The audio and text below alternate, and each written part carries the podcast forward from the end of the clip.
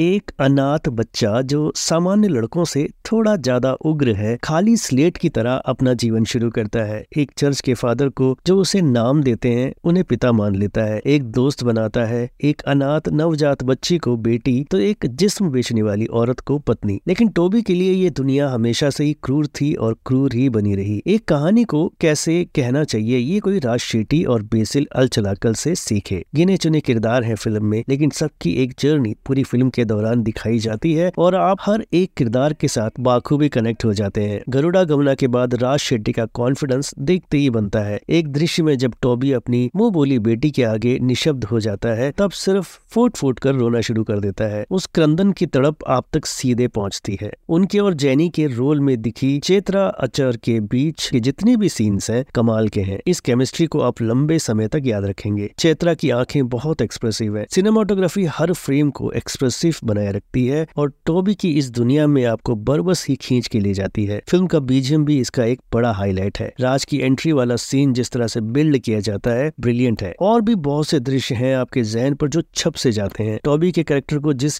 detailing के साथ present करती है फिल्म हाशिए पर पड़े लोगों की लाइफ में लैक ऑफ चॉइसिस को दर्शकों तक पहुंचाने में कामयाब भी रहती है सोनी लीप पर मल्टीपल लैंग्वेजेस में स्ट्रीम हो रही टॉबी आपके लिए एक मस्ट वॉच फिल्म है